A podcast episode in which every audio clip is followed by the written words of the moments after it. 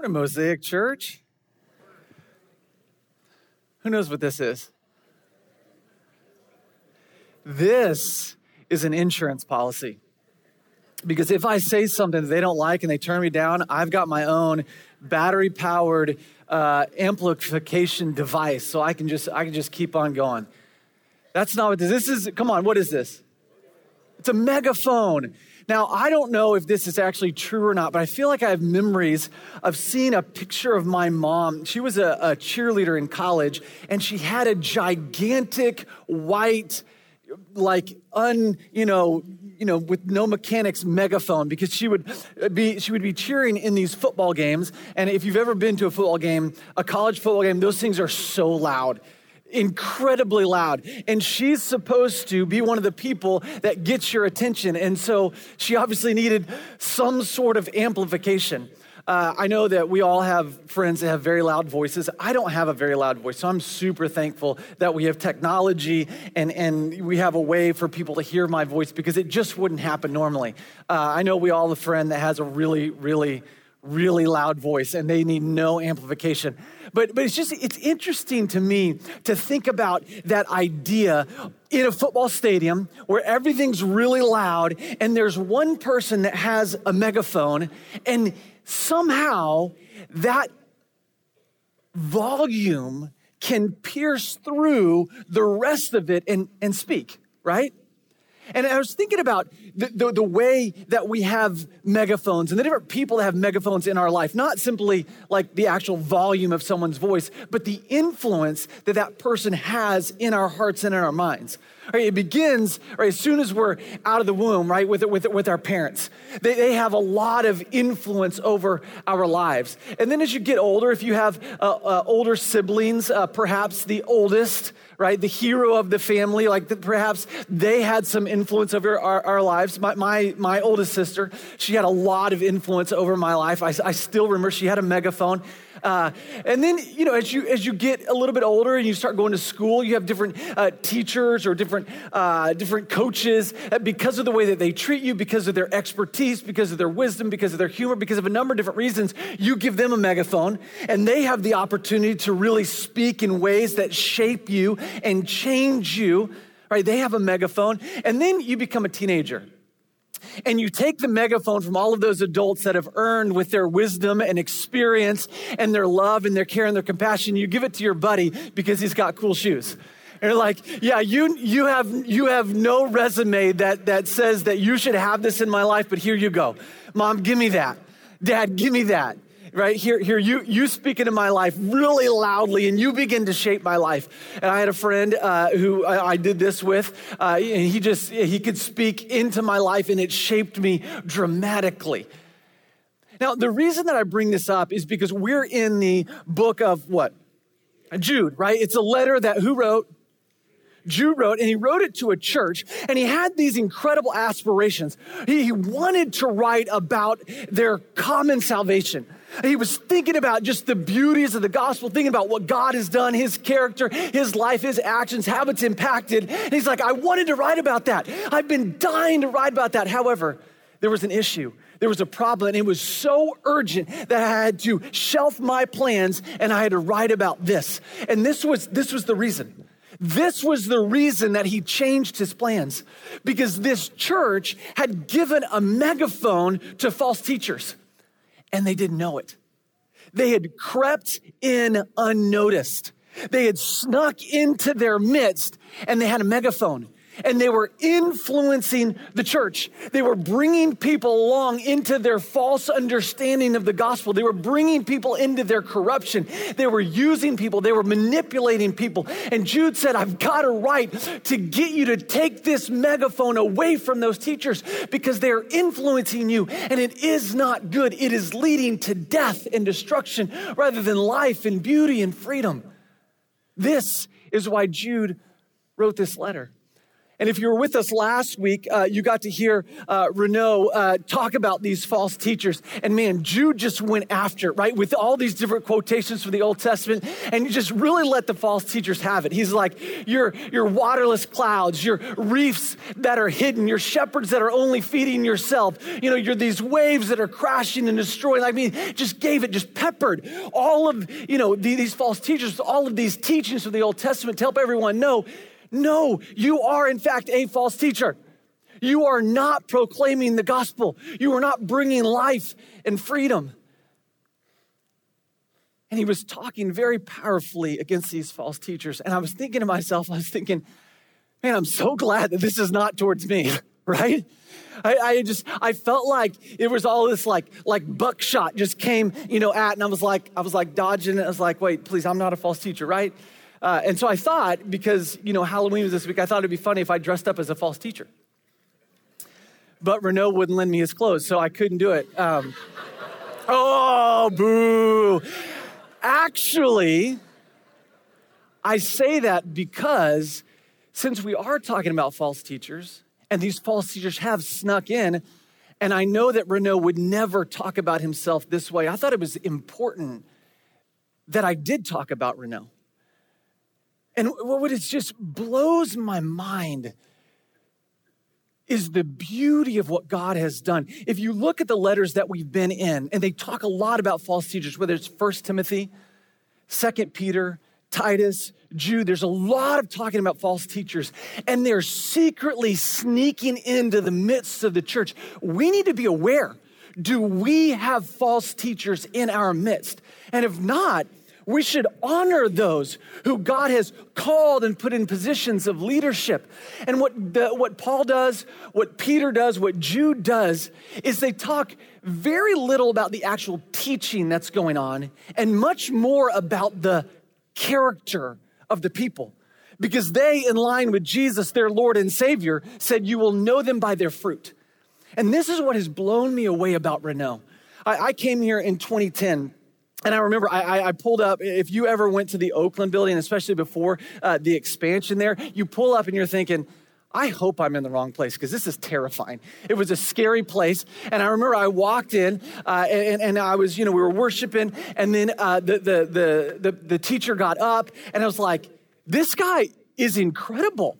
This guy is so gifted man, this, this might be a place that I would love uh, to be. And, uh, and I went up and introduced myself afterwards. He said, Yeah, my name is Joel.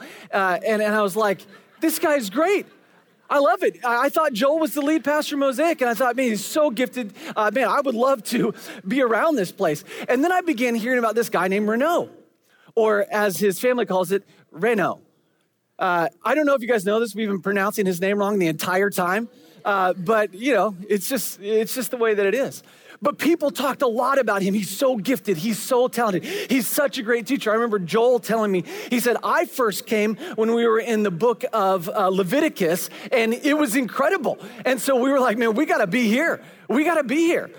And, and, and, and it is incredible the talent and the gifting that Renault has.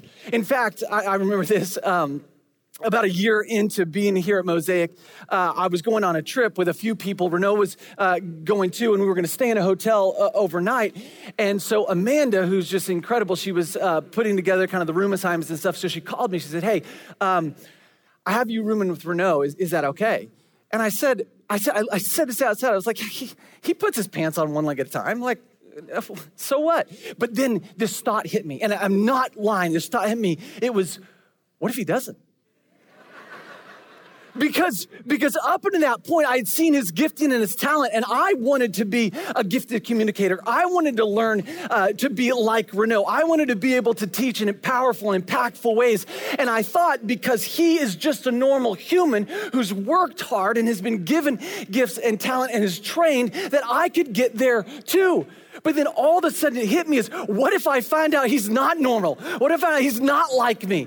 And so I made her switch the room assignments and I didn't room with Renault because I didn't want to know. I didn't want to have my dreams dashed. Like, true story. True story. I still to this day don't know if he puts his pants on one leg at a time. He may leap into them. I don't know. He may wiggle his nose or he may do this. I don't know. But somehow he gets his pants on. But I'm pretend in my mind it's just like everyone else because then that gives me hope. But here's the thing about Renault is although he has incredible talent and gifting, it's his character that gets me.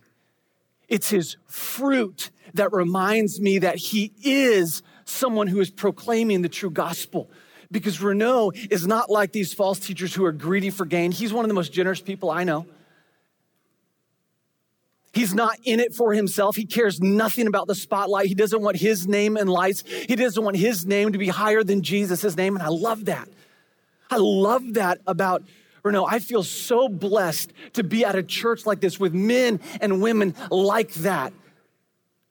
I feel so honored to get to be here and to learn uh, you know, I, I, I think, I imagine one day Renault's going to stop taking me to school, but it is not today because I continue to go to meetings with him and I just see the character of Jesus just pouring out of him. And it's so incredible.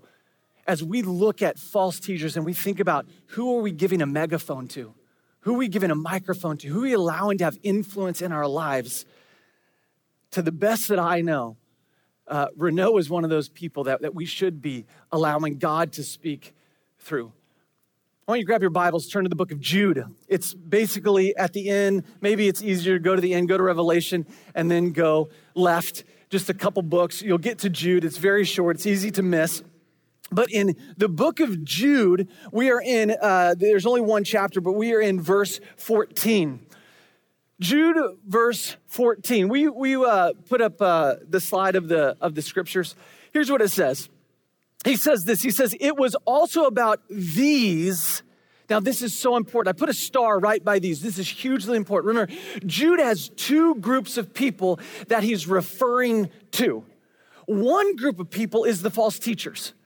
And one group of people is the average, you know, person who's a part of the community a person who likely has been deceived by these false teachers, someone who has given them a megaphone but is not the false teacher. And it's so important that we remember who he's talking to at each point or who he's talking about in each point of the letter because he speaks very differently to these two groups of people. And, and we need to know where do we find ourselves so we know how we need to listen to the message that Jude is talking about. When he says these, who's he talking about right here? the false teachers, right? We're in the middle section. He's talking about the false teachers. He says it was also about these that Enoch, the seventh from Adam, prophesied. Now, Enoch, the seventh from Adam, he is the seventh son of Adam. If you look at the, the genealogies in uh, Genesis, uh, Enoch is the seventh from Adam. I think he's the great grandfather or the grandfather of Noah. He's, he's in the line somewhere. Noah's number 10.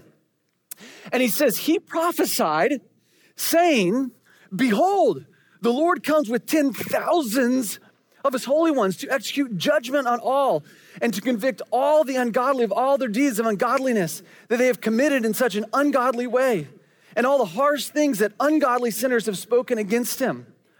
This message is brought to you by Ungodly. Uh, this is a very important word. But we need to stop for a second because, because uh, Jude says something that to our ears can sound a little bit odd. I don't know how well you know uh, the Old Testament, how well you know Genesis, uh, but if you know Genesis, and I'm guessing most of us here have memorized that genealogy from Adam to Noah, you just have, you know all of the names, you know what happens within that genealogy. Uh, just so you know, not a lot of real estate is given to Enoch. We know that Enoch walked with God and then he was no more because God took him. That's about all we know about Enoch. That's all that's written. Uh, we find Enoch's name pops up in Chronicles. But other than that, there's nothing else in the Hebrew scriptures of the Old Testament that's written about Enoch. And so when Jude starts saying Enoch said all these things, we're like, wait a second, what? How, how do you know he said these things? Well, we talked about this a couple weeks ago. He's actually quoting from the book of First Enoch. And First Enoch was an extra biblical text. It was a text that was written uh, between the time of Malachi and Matthew, uh, likely around the time of the Maccabees. So, likely, you know, mid second century BC, before Jesus was born. And it was one of these books um, like the Apocrypha, many other books that were written around that time that utilized the Old Testament or the Hebrew scriptures and then began to say new things. And, and, and what we would say is these books are not in our Bible for a reason right? They're not a part of the story that God wrote to be as one unified story, but they're not bad books. Right? You might hear us quote C.S. Lewis, right? You might hear us quote G.K. Chesterton. You might hear us quote uh, John Piper. You might hear us quote a number of different people, right? And, and these people aren't necessarily, they're not bad people? They're followers of Jesus, people who love Jesus, people who have some sort of expertise or wisdom or brilliance or just a poignant way to say something. And so we'll, we'll quote from them, right? These books were not bad books, these, these, these apocryphal books, but we just don't think that they were scripture that they were intended to be a part of the Bible as this one unified story. And so when Jude quotes from First Enoch, like we shouldn't freak out. Like it's okay that he's quoting from First Enoch. And really what's super interesting about the place where Jude quotes in First Enoch is he's quoting from a place where Enoch is actually quoting three other biblical sources. He's quoting from uh, Deuteronomy. What, what was he quoting from? Deuteronomy, Zechariah, and Isaiah. Deuteronomy, Zechariah, and Isaiah. Now, the book of First Enoch is basically about this uh, angelic rebellion that happens before the flood, and, and he talks all about it. it. You know, it's super interesting, and who knows? Maybe it's all true. Maybe it's not. We don't know. We'll find out one day. But it's not scripture. That's so important that we understand it's not scripture, but it's not evil, right? There are things that the book of First Enoch says that display the character of God. Like, for instance, right here where Jude quotes, where the book of First Enoch is quoting three passages in the Old Testament. And the idea that he's getting at is these false teachers, they will be judged, right? This is going to happen. God will judge. And he says it here all, everyone's going to be judged all of the ungodly are going to be judged for all of the ungodly things that they have done in their ungodliness in an ungodly way, right? It's all going to be judged. What we can think is sometimes, as David says often in the Psalms, is why do the wicked succeed? Why do the wicked have position? Why do they have power? Why do they have authority? Why do they have wealth? Why do the wicked succeed? And I'm guessing in our day and age, people might come to your mind people who have power, people who have position, people who have authority in our world, in our culture, in our own country. And we think, how do these wicked people do well? And Jude's saying, hey, don't fret. God's going to take care of it. God will take care of it. And this is this this next part is so interesting, uh, so important, right? The word ungodly. Basically, it means, and there's three different forms of this word, but it means someone who is against God right? Someone who is not with God, someone who is against God. And this is huge because what the false teachers could think, or even what the people could think about the false teachers, is oh, they're just mistaken. They just don't know what they're talking about. They just accidentally. And, and Jude says, no, no, no, no, they're ungodly. They are against God. They're against the ways of God. The gospel they are teaching is twisted, it's false, and it is against God. They are against God. And I tell you what, you don't want to find yourself against God. Not a good thing. They are against God. They are ungodly, ungodly sinners. Then he says this He says, These are grumblers, malcontents, following their own sinful desires. They are loudmouth boasters, showing favoritism to gain advantage. Now, there's a common theme here. Jude is saying that these people are discontent, right? They're grumblers. That means they complain, meaning they're not content with their lot, so they talk about it. They're malcontents, means they are discontent. And then he talks about their own sinful desires. And this word, uh, sinful desires, it's a great longing, it's a craving. It's like there's this emptiness and you need to fill it, you need more. You need to take, you need to use, you need to abuse, right? It's another uh, word to, to help bring out this picture of the discontent that these people are experiencing. He says they, they use favoritism to gain advantage. They're not content with their position. And so they're going to show favoritism, which I tell you what, doesn't it feel good when someone shows favoritism to you? Just so you know, when people are showing favoritism, that's not a good thing. It's not a good thing. And these people are using in particular to gain advantage for themselves. So while many people in the church context In, in the church Jude's writing to, they probably felt pretty good about themselves because they were the favorites. They were the ones that were looked at and, and pointed to, and people, you know, the false teachers, they loved them. But Jude's saying, hey, don't get excited about this. They're only using you to gain advantage. They're trying to climb on top of your shoulders so that they can be seen, so that they can have power, they can have a position, they can have authority. They are using you, they are abusing you. Now, this is huge. So, we talked about these, and Jude's talking about who? The false teachers. So we could take a passage like this and we say, okay, that's great. I understand this intellectually. That doesn't apply to me. I'm not a false teacher. So what do I do? I mean, it's great. Thanks, Jude. Appreciate it. It's amazing. So what? It's actually incredibly, incredibly brilliant what the Spirit of God is doing through Jude. Because not only is he speaking about these false teachers, but he's giving us some insight into the path that leads in that direction. I was thinking about the stories in the uh, Old Testament, and there is story after story that goes a little bit like this. There was this good, beautiful garden. God put these two humans in it, but there was another person in the garden. There was another being in the garden, and this being was discontent with his position. He was discontent with his beauty. He was discontent with his power. He was discontent with his position in relation to human beings. And so he snuck in, he crept in unnoticed, and he deceived the woman to gain advantage.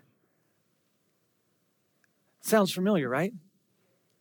That's not the only story like that. In fact, I, I, put a chart up and I just I just selected one, two, three, four, five, six, seven, eight stories. Eight, eight stories in the Hebrew scriptures. It's almost every generation in Genesis where this happens. You've got Cain, right? Right after Adam and Eve. He's discontent because God had just favored Abel. And God said, Cain, what's wrong? He said, There's exaltation for you. But Cain wouldn't have it. So he kills his brother to gain advantage because he is discontent with what's going on, with his position in relation to his brother. You've got the sons of God, right? These are the ones that Enoch prophesied about. They were discontent with their position. And so they tried to use and abuse humans to gain advantage. You've got Abraham. He was discontent with God's promise, right? God said, You're going to be a father.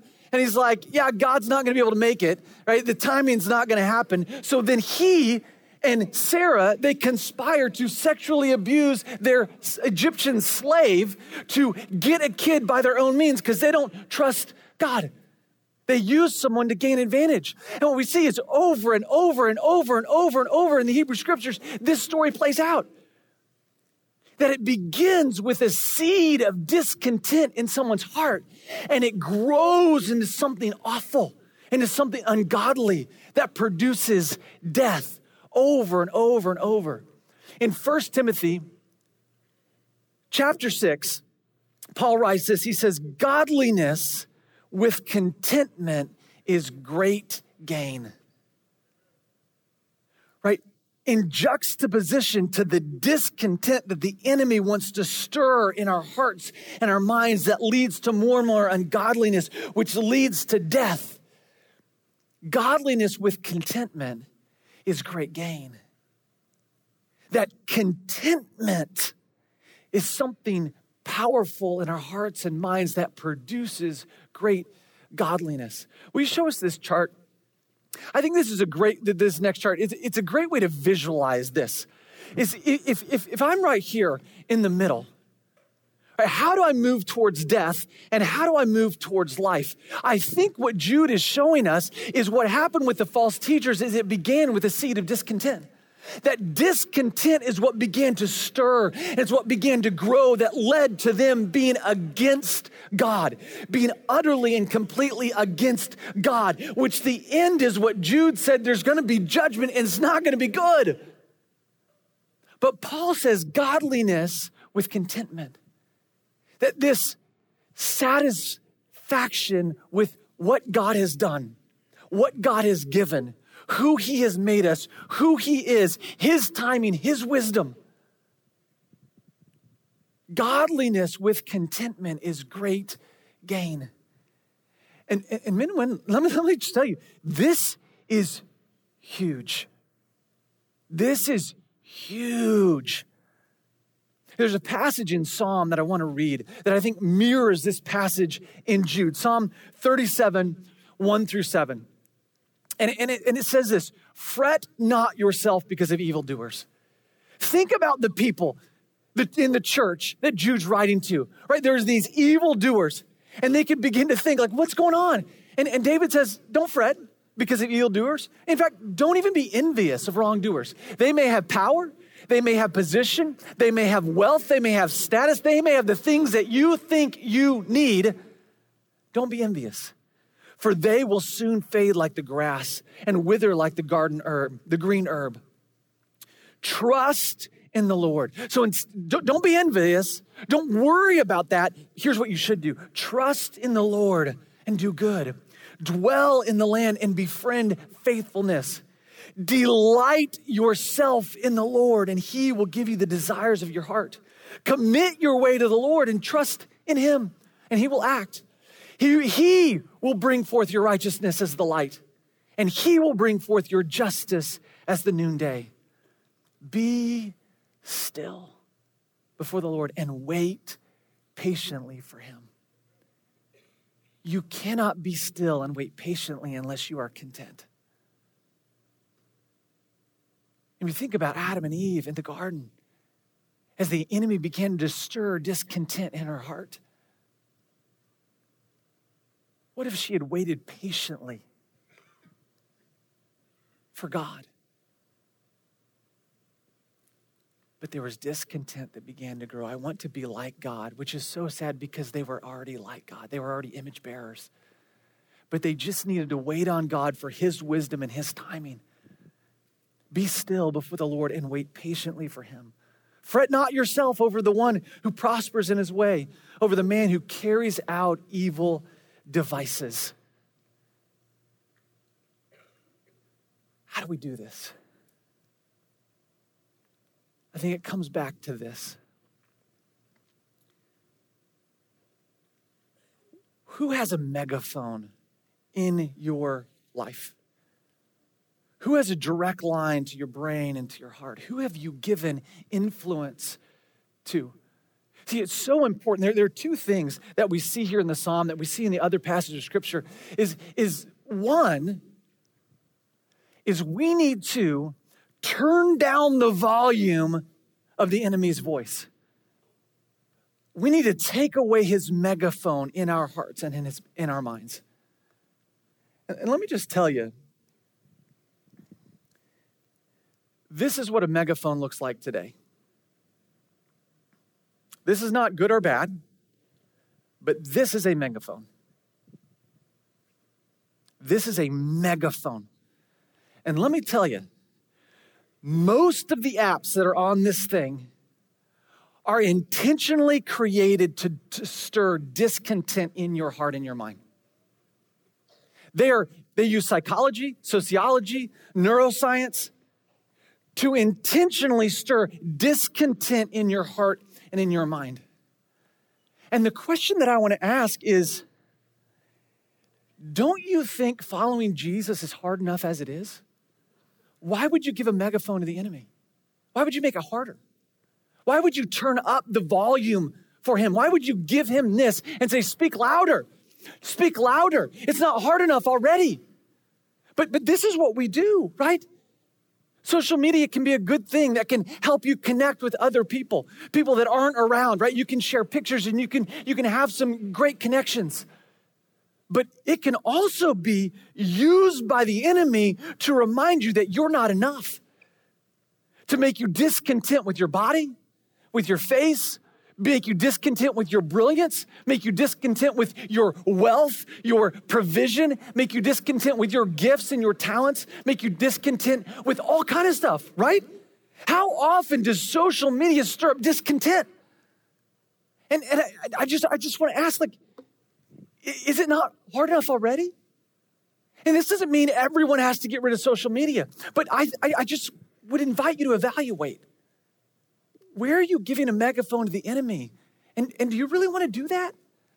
What about these apps on our phone that, that are like for purchasing things? Like there's, uh, there's this brand new one called uh, Amazon. And while Amazon can be incredibly helpful, I love it because I can I can like run out of shampoo and then that the next day I can have it. Right? Because I, I forget, I, I, don't have time to go to the store because my life is busy. I, I can just go on the app. I can, but but but it's designed to stir up discontent because I don't just see the shampoo that I need. I see all these other things that you also need. Do you want to add these to your cart? Do you want to add, if you add this, it will give you this next level discount, right? You'll get a one, a half percent discount on something, right? Don't, don't you want that to add to your cart? I'm like, yes, I do. I need that. I don't have that. My life will be complete if I have that. I'll feel better about me if I have that, right?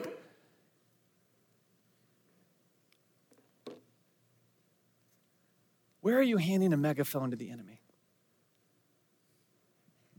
It starts with the seeds of discontent. And as those seeds grow, they grow up and they do damage, great damage to our hearts and our minds. And I tell you what, it's hard enough as it is. And I encourage all of us to just take some time and evaluate God, where am I giving a megaphone to the enemy? And what would you have me do with that? And there's going to be some difficult decisions because there are things that, that are both good and bad, right? A megaphone where maybe God uses it, a megaphone where maybe the enemy uses it. And, and, and you don't really know what to do. But how can we begin to turn down the volume that the enemy's voice has in our hearts and our minds? I often talk about the whispers Right? He whispers these things. But man, sometimes we're like, what? What? You speak up a little bit louder. Here, here, use this. I think, why would we do? Why would I make it harder? I tell you what, this as I've been considering this over the last couple of weeks, it, it has been painful because I've realized that I have given the enemy space in my heart and my mind to stir up discontent in me. There are spaces where I would dis, uh, discontent. I didn't even know it. And so I've had to really evaluate and make some hard decisions. And really, there's been some wrestle. With some of the apps on my phone, there's been some wrestle. Amazon has been a wrestle. I got, so, got rid of social media a while, while ago. Not because of this, because I was godly, but because I couldn't handle it. Just too much. But I think if I was still on it, I would have to evaluate like, do I need this? Is it helpful? Is it harming me? So that's the first thing is how do we turn down the volume that the enemy has? But the second thing is this, and I love it that Psalm says so well. Delight yourself in the Lord, and he will give you the desires of your heart. This is huge. Yes, turn down the volume of the enemy, but how in the world do we turn up the volume of God's whisper? Delight yourself in the Lord and He will give you the desires of your heart. When we take delight in God, God says, I want to give myself to you. Right? Delighting in God opens us up to more of what He wants to give us. God desires to satisfy us with good things. God is a good, loving Father, and He wants to satisfy the desires of our heart, the untwisted desires, the root desires that He has created within us. He wants to satisfy those. And as we take time to delight in God, He transforms our hearts and our minds and begins to protect us from the lies of the enemy that, that, that maybe we can't drown out. So, this is what we're going to do. We're just going to take some time and we are going to delight in God together. We're going to take some time we're going to meditate on a passage of scripture and just allow God to do some transforming work so that we begin to treasure Him more, to value Him more, to hold Him up more. And we're going to meditate on a passage from First Peter. First Peter chapter 1, verses 3 through 9. This is one of my favorite passages in all of Scripture. I come back to this passage all the time. So I would just encourage you to just be, be comfortable, right? If, if you want to close your eyes and allow the Spirit of God to enliven your imagination as I read this scripture over us and, and expand upon it and pray through it, you're welcome to do that. If you want to keep them open and read and make sure that I'm not, you know, just adding things that are false, that's fine too.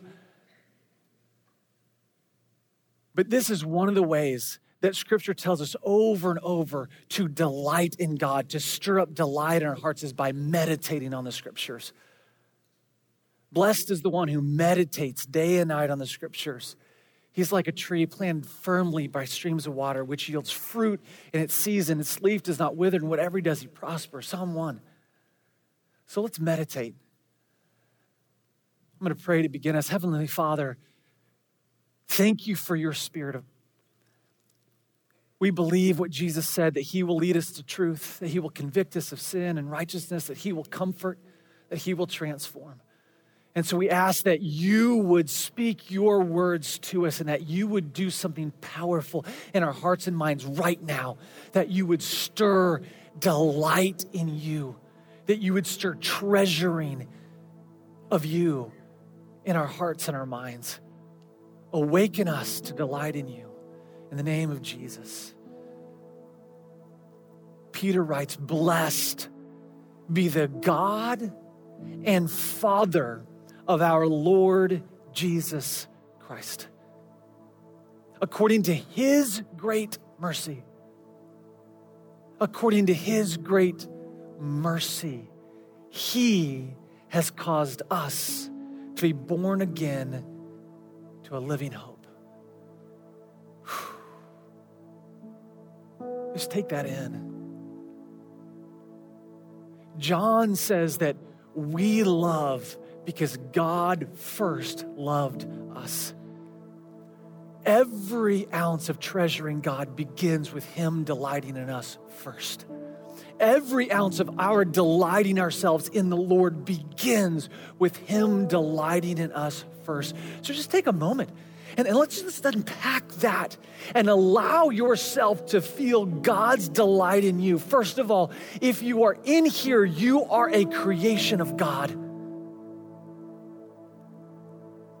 Blessed be that God, the creator of life, the sustainer of life, who is the Father of our Lord Jesus, the anointed King.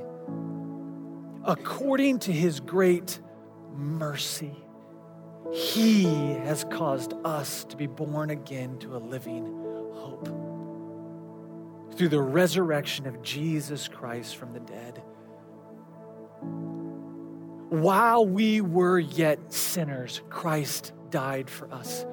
If you are a follower of Jesus, just know that you have been covered by the blood of Jesus and you are forgiven. As far as the east is from the west, so far your sins have been removed from you.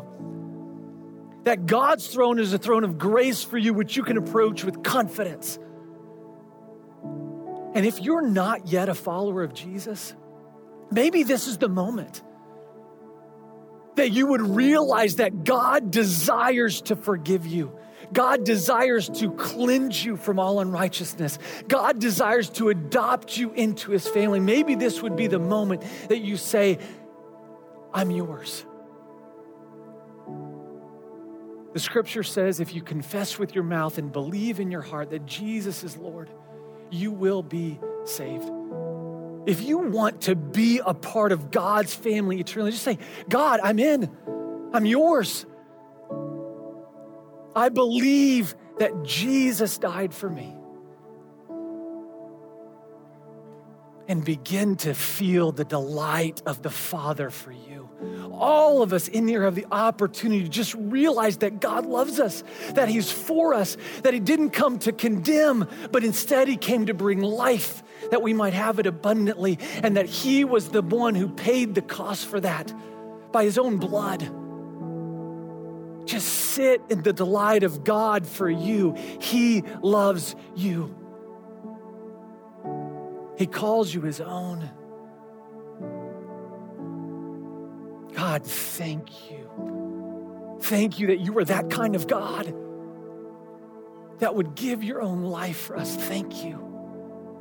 Blessed be the God and Father of our Lord Jesus Christ, according to his great mercy, not giving us what we deserved, but instead taking what we deserved and, and in taking that punishment on himself, he has caused us to be born again to a living hope.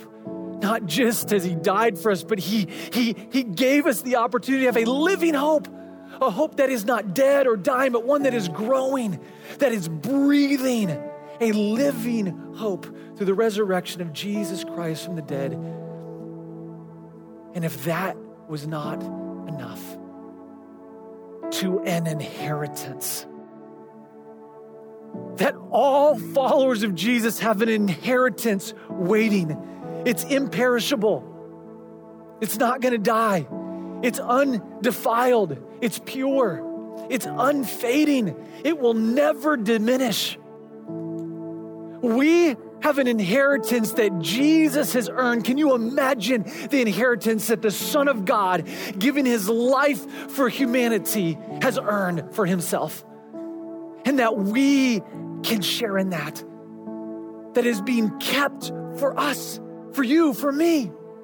It's imperishable, undefiled, and unfading, kept in heaven for you, who by God's power, you and me, by God's power, are being guarded through faith for salvation ready to be revealed in the last time, as if what Jesus has done is not enough. The salvation he brought about in the past through his life, death, and resurrection but also the salvation that His Spirit is working in us, making us more like Jesus, mature and complete, lacking nothing. But there is a future salvation that is awaiting us, that is ready to be revealed in the last time. And in this, you rejoice. Can I get an amen? In this, you rejoice. What He's done, what He's doing, what He's gonna do. Though now, for a little while, if necessary, you have been grieved by various trials. And I know that many of us in here right now are grieved by various trials. Trials that we're experiencing, trial that perhaps our families are experiencing. Trials of sickness and disease, trials of mental illness,